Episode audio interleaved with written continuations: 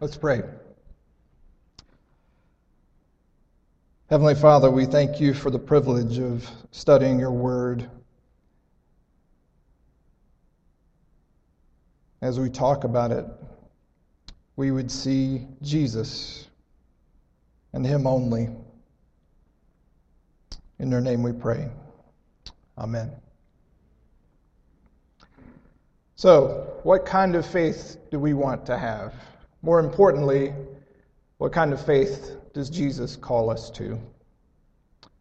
Well, Charles Blondin, a famous French tightrope walker, gives us a wonderful illustration of what true faith, belief, and trust is. Blondin's fame came in 1860. Uh, he was a tightrope walker, walker, and he was the first to walk across Niagara Falls. And as he did, 160 feet over the waters, uh, he did different tricks. He um, once did it in a sack. Uh, he did it on stilts. He did it on a bicycle. He did it in the dark, and he did it blindfolded. One time, he even carried a stove out to the middle and cooked an omelet. A large crowd gathered, and a buzz of excitement gathered along the sides of the riverbank. The crowd oohed and awed with each feat. Blondin walked across one dangerous step after another, pushing a wheelbarrow this time, full of a sack of potatoes. Blondin suddenly stopped and addressed the audience. Do you believe I can carry a person across in the wheelbarrow? The crowd enthusiastically says, Yes, you're the best. You're the best tightrope walker in the world. We believe. Okay, said Blondin. Who wants to get in the wheelbarrow? No one volunteered. No one really trusted. Faith is trusting. It's believing that God is there and He is exactly who He said He is. But it's more. Biblical Christian faith is ultimate trust. It's getting in the wheelbarrow and being at peace, knowing in the deepest part of our souls that Jesus is completely trustworthy and resting in the confidence of that truth. When I was 16, I didn't know it, but my faith was in kindergarten. I was in the car with my youth director. We were waiting to go into a swim meet one of my friends was participating in. And he turns to me and he says, Matthew, are you a Christian? And I was puzzled by that. I, I, of course, I've been coming to your youth group, I've been going to church all the time, been a Christian all my life. Duh. Um, and he looks back at me and he says, Why don't you act like it? And for some people, uh, that might have sent them the other way. For me, the Holy Spirit softened my heart and allowed me to hear the truth of what He was saying that I needed to face. I knew a lot of stuff about God. I did a lot of God things as a teenager, but I hadn't put my ultimate trust in God. I hadn't gotten in the wheelbarrow. So I will be eternally grateful to Dwight Jarrett, my youth director, for speaking the truth to me uh, for being brave enough to risk that. Well, in today's passage, it's a long one, Acts chapter 6, really, all of chapter 6, and all of chapter 7, and then the first verse or two of chapter 8. Uh, we didn't read all of that. I'll talk through some of that, uh, but your legs might have worn out if we had stood for all of that time, and we didn't want anybody to pass out. But in this passage, we have an incredible portrait of the kind of faith that God is looking for, the kind of person that He's looking for as we look at Stephen. Stephen, too, wants to speak truth out of love to help people know Jesus. First, a little background. What do we know about Stephen? Well, his name, Stephen, Stephanos in the Greek, uh, means crown. It's the, the victory uh, wreath that goes on the head of, of the champion in the games. He was called by the apostles to be one of the seven to serve the widows um, after Jesus had died and as the church was beginning to grow. We'll see that God had a difficult path for Stephen's life, but he equipped him for the task. He was equipped. How was he equipped? Well, chapter 6 tells us that he was full of faith. He, was, he had that utter trust and dependence in Jesus. He was all in. If you watched Jeopardy anytime recently, you probably saw James Holzhauer, Holzhauer uh, the professional gambler, and many times when he got the daily double, he would say, all in. He would bet it all. He had confidence in himself. The kind of faith that we want, the kind of faith that God calls us to, is all in, holding nothing back. Stephen was full of the Holy Spirit. He embodied the fruit of the Spirit that we're surrounded by here love, joy, peace, patience, kindness, goodness, gentleness, and self control. He was full of wisdom. He was full of the Holy Spirit. He was full of grace and full of power. The word power there is dunamis. It's where we get the word dynamite. It's how he, he, God worked through him to do miraculous signs and wonders. One of the first things I noticed in this passage was a great comfort to me, and I hope it will be for you as well. Here it is. In the same way that God equipped Stephen for the difficult road that he would travel, we can trust that whatever challenges we will face in our lives, God has equipped us with the resources that we need to face them. Hebrews chapter 13 tells us that God equips us for every good work for doing his will. Psalm 139, one of my favorite passages in the whole of our scriptures, says, For you created my inmost being. You knit me together in my mother's womb. I praise you because I'm fearfully and wonderfully made. Your works are wonderful, I know full well. My frame was not hidden from you when I was made in the secret place, when I was woven together in the depths of the earth. Your eyes saw my unformed body. And here's the point that applies here all the days ordained for me were written in your book before one of them came to be. One of my friends says, God don't make no junk. And he's not ever surprised. So, whatever we face, we can have faith in God's promise and his well thought out plans for us. So, what's happening in this passage? Well, chapter 6, verse 7 says the Jewish leaders were worried. Uh, the Christian, the numbers of Christians were growing. Even some of the priests uh, had become Christians, and this troubled them. So, in chapter 6, verse 10, the members of the synagogue are, start an argument with Stephen, but they could not stand up to his wisdom the scriptures say, or the Spirit by whom he spoke. Stephen did not initiate the argument, but he was prepared for it. So we too should heed the words of 1 Peter 3:15. Always be prepared to give an answer to everyone who asks for the reason for the hope that is in you. But do this with gentleness and respect the accusers bring Stephen before the Sanhedrin. The Sanhedrin is the supreme court uh, for the Jewish people, it's the highest court. It's the same group, the actual same people uh, that tried Jesus and convicted him with false witnesses as well. What were their accusations? Well, they accused him of blasphemy against God and they accused him of speaking against Moses, the law, and the temple, three sacred things at that time.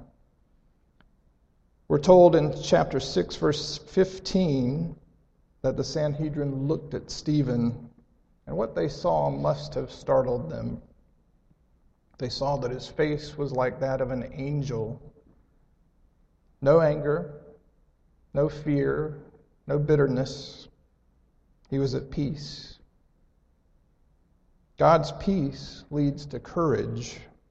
When we have trusted Jesus with every aspect of our life, we can truly be at peace.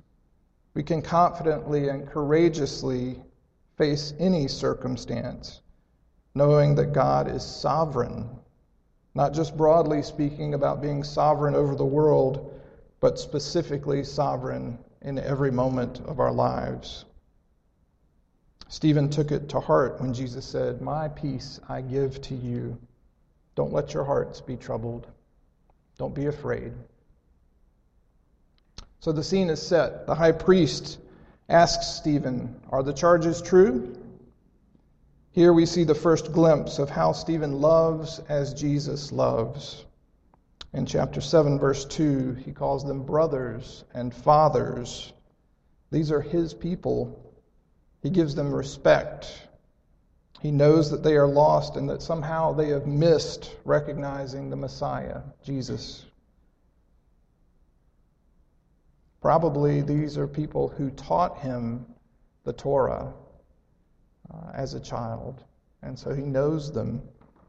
Later, we'll see how deeply he really loves them. He begins by calling God the God of glory. This is an all encompassing name that only appears one other time in the Bible in Psalm 29. He's letting them know that he believes in the same God that they believe in. He honors the same God that they do. There's no blasphemy here. You don't need to be worried about that.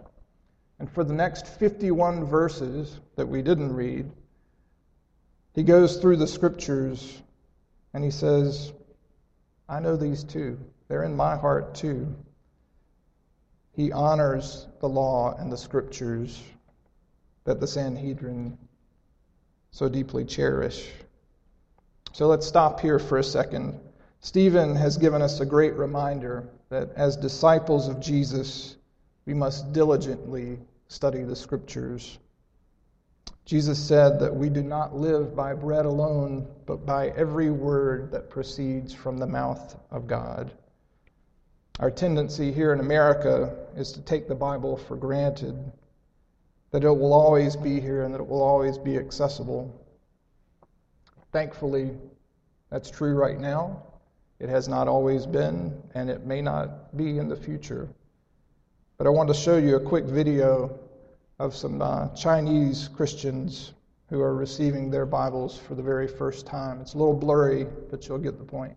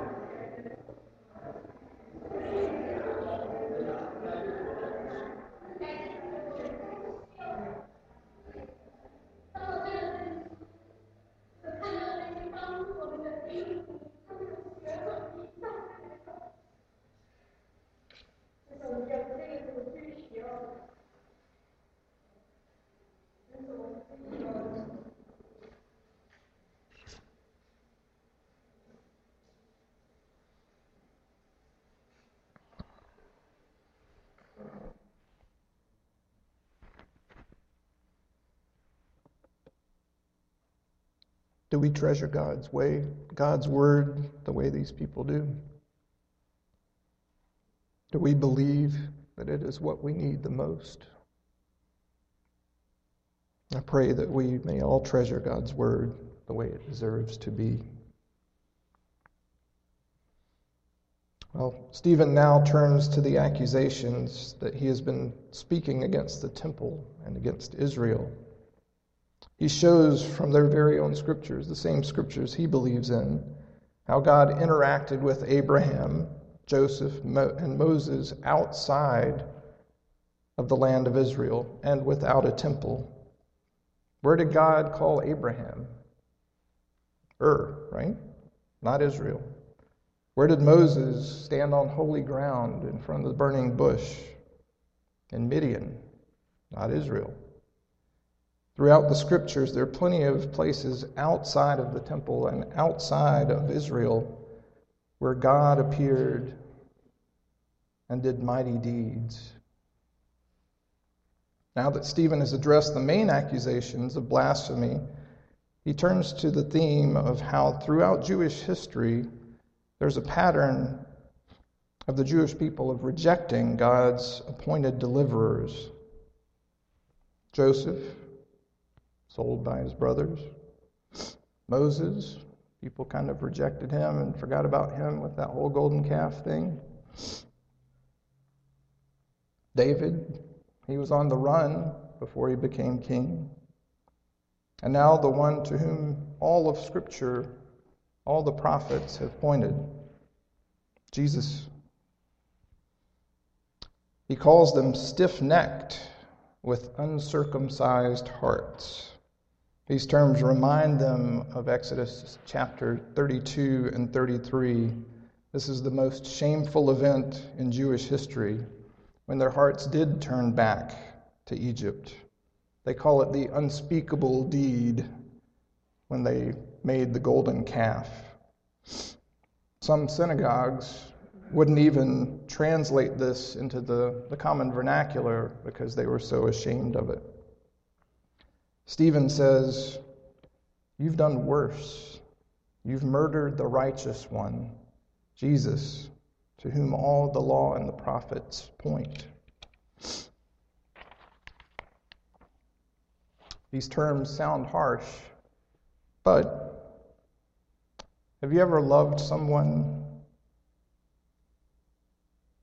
dearly loved them, that was headed toward disaster? Have you ever tried to come up with the right words to shake them, to wake them up, to jar them back into reality? Remember when Stephen started, he called them his brothers and his fathers. I believe that Stephen is speaking the truth in love here. Ephesians chapter 4:15. He knows that they're lost and he's pleading with them to listen to the truth. And in this, we find some wisdom for ourselves. All of us need another Christian in our lives who loves us and who has our permission to tell us hard truth. Hearing it may be hard, feelings may be hurt temporarily, but we need someone who can say from the heart, I love you but you're blowing it here. I'm here to support you and encourage you and walk with you through this, but you need to deal with the truth. Hearing it may be hard, but that's what we need. Stephen was trying to open their eyes to the gospel that they had missed. He tries reminding them of what they already know deep down in their hearts. You have the law, you've had it for millennia, but you've never obeyed it, and you can't. So he points them to the righteous one. He tells them that Jesus fulfilled the law righteously. He lived a completely sinless life. He paid the penalty for all of our sins with his atoning death on the cross. So there's no longer any need for sacrifices. Our sins have been permanently atoned for and the law that you never could obey in the first place, Jesus did it for you. He is the righteous one. At this, the scriptures tell us they're cut to the heart. Literally, it means that they're sawn into, that they're sawn through and through. They're filled with anguish, wrath, and fury. Notice the contrast. They are gnashing their teeth. Stephen's face is radiant as he gazes into heaven. As he gazes into heaven, he sees the glory of God. Remember, early on, he referred to Psalm 29, the God of glory. Now he is seeing the glory of God in reality. Look, I see the heavens open and the Son of Man, the Messiah, standing at the right hand of God. Why is Jesus standing? I thought, you know, the scriptures and our Apostles' Creed talk about he sits at the right hand of God the Father. His work is done. He's paid for our sins. He's lived a righteous life. He's done his work, and so that's why we talk about him sitting. So, why would he be standing? Well, this is a glimpse into the throne room of heaven, which is also a courtroom. Who stands in a courtroom? An advocate. 1 John 2, verses 1 and 2 say, We have an advocate with the Father, Jesus Christ, the righteous one. He is the atoning sacrifice for our sins, and not only for our sins, but for the sins of the whole world. Hebrews chapter 7 verse 25 says, Jesus always lives to make intercession for us. Scholar F. F. Bruce says that while Stephen has been confessing Christ before men, now he sees Christ confessing him before God. The proper posture for a witness is standing. Stephen, condemned by an earthly court, sees his vindicator in that heavenly Supreme Court, and it's Jesus who stands at God's right hand as Stephen's advocate and paraclete. At this, the Sanhedrin cover their ears and start yelling and they rush at him. The word in the Greek for rushing is the same word that the scriptures use when Jesus cast the demons into the pigs and they ran off the cliff and killed themselves. Now they stone him. How does this work? Well, the witnesses are first in line. They lay their clothes at the feet of Saul the cliff has to be at least twice the height of a man, and the first witness pushes him in the back so that he falls face first into the rocks. Then the second witness throws a large stone, trying to hit him in his heart to stop his heart. And lastly, because blasphemy was considered an offense against the community, the entire community joins in throwing rocks to finally kill him. While they were stoning him, Stephen says, Lord Jesus, receive my spirit. It shows Stephen's utter faith and trust in Jesus as God, his Savior. And he says, Lord, do not hold this sin against them. Is this how we would react, especially if we knew we were falsely accused? I have to confess, my sinful nature would say, Get him, God. How about a lightning bolt? You know, smiting something? This is why I say Stephen loved them. Stephen followed the example of Jesus. He says, Father, forgive them, for they know not what they do. Jesus said that from the cross. So Stephen became the first Christian martyr. The word in Greek for martyr literally means witness, one who bears testimony to. And Stephen has borne incredible testimony to his Savior and Lord. This is a call to radical and extravagant grace and forgiveness. Jesus and Stephen pray for their executioners both were falsely accused, and yet they extended grace. How can we, as Christ followers, offer anything less than grace to those who have offended us? How can we hold any grudge? I'm going to share the story. In North Korea in the 1950s, Pastor Kim and his 27 members of his flock lived in hand dug tunnels underground. One day, as the communists were building a road, they discovered the Christians living underground. The officials brought them out before 30,000 people for a public trial and execution. They were told, Deny Christ or you will die. But they refused. The officer then called for a steamroller to be brought in, and he forced the Christians to lie on the ground. As its engine revved, they were given one last chance to recant their faith in Christ, and again they refused. As the steamroller began to inch forward, the Christians began to sing a song they had often sung together. As their bones and bodies were crushed under the pressure of the massive rollers, their lips uttered the words, More love to thee, O Christ. More love to thee. Thee alone I seek, more love to thee. Let sorrow do its work, more love to thee. Then shall my latest breath whisper thy praise. This is the parting cry my heart shall raise. More love to thee, O Christ, more love to thee.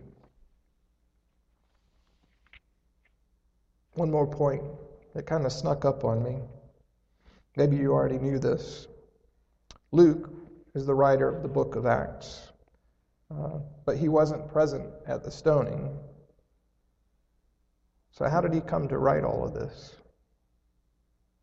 He tells us that he got his information from eyewitnesses. Who could have given the account? The people who stoned Stephen? Not likely. Look at chapter 8, verse 1. Saul was giving approval to his death. It's Saul who would later become the Apostle Paul who would later write much of the New Testament. Saul had to see in Stephen's face the same peace in death as when he was living and he couldn't shake it. Augustine says that the church owes Paul to the prayer of Stephen. We never know who's watching us. It may be someone like Saul.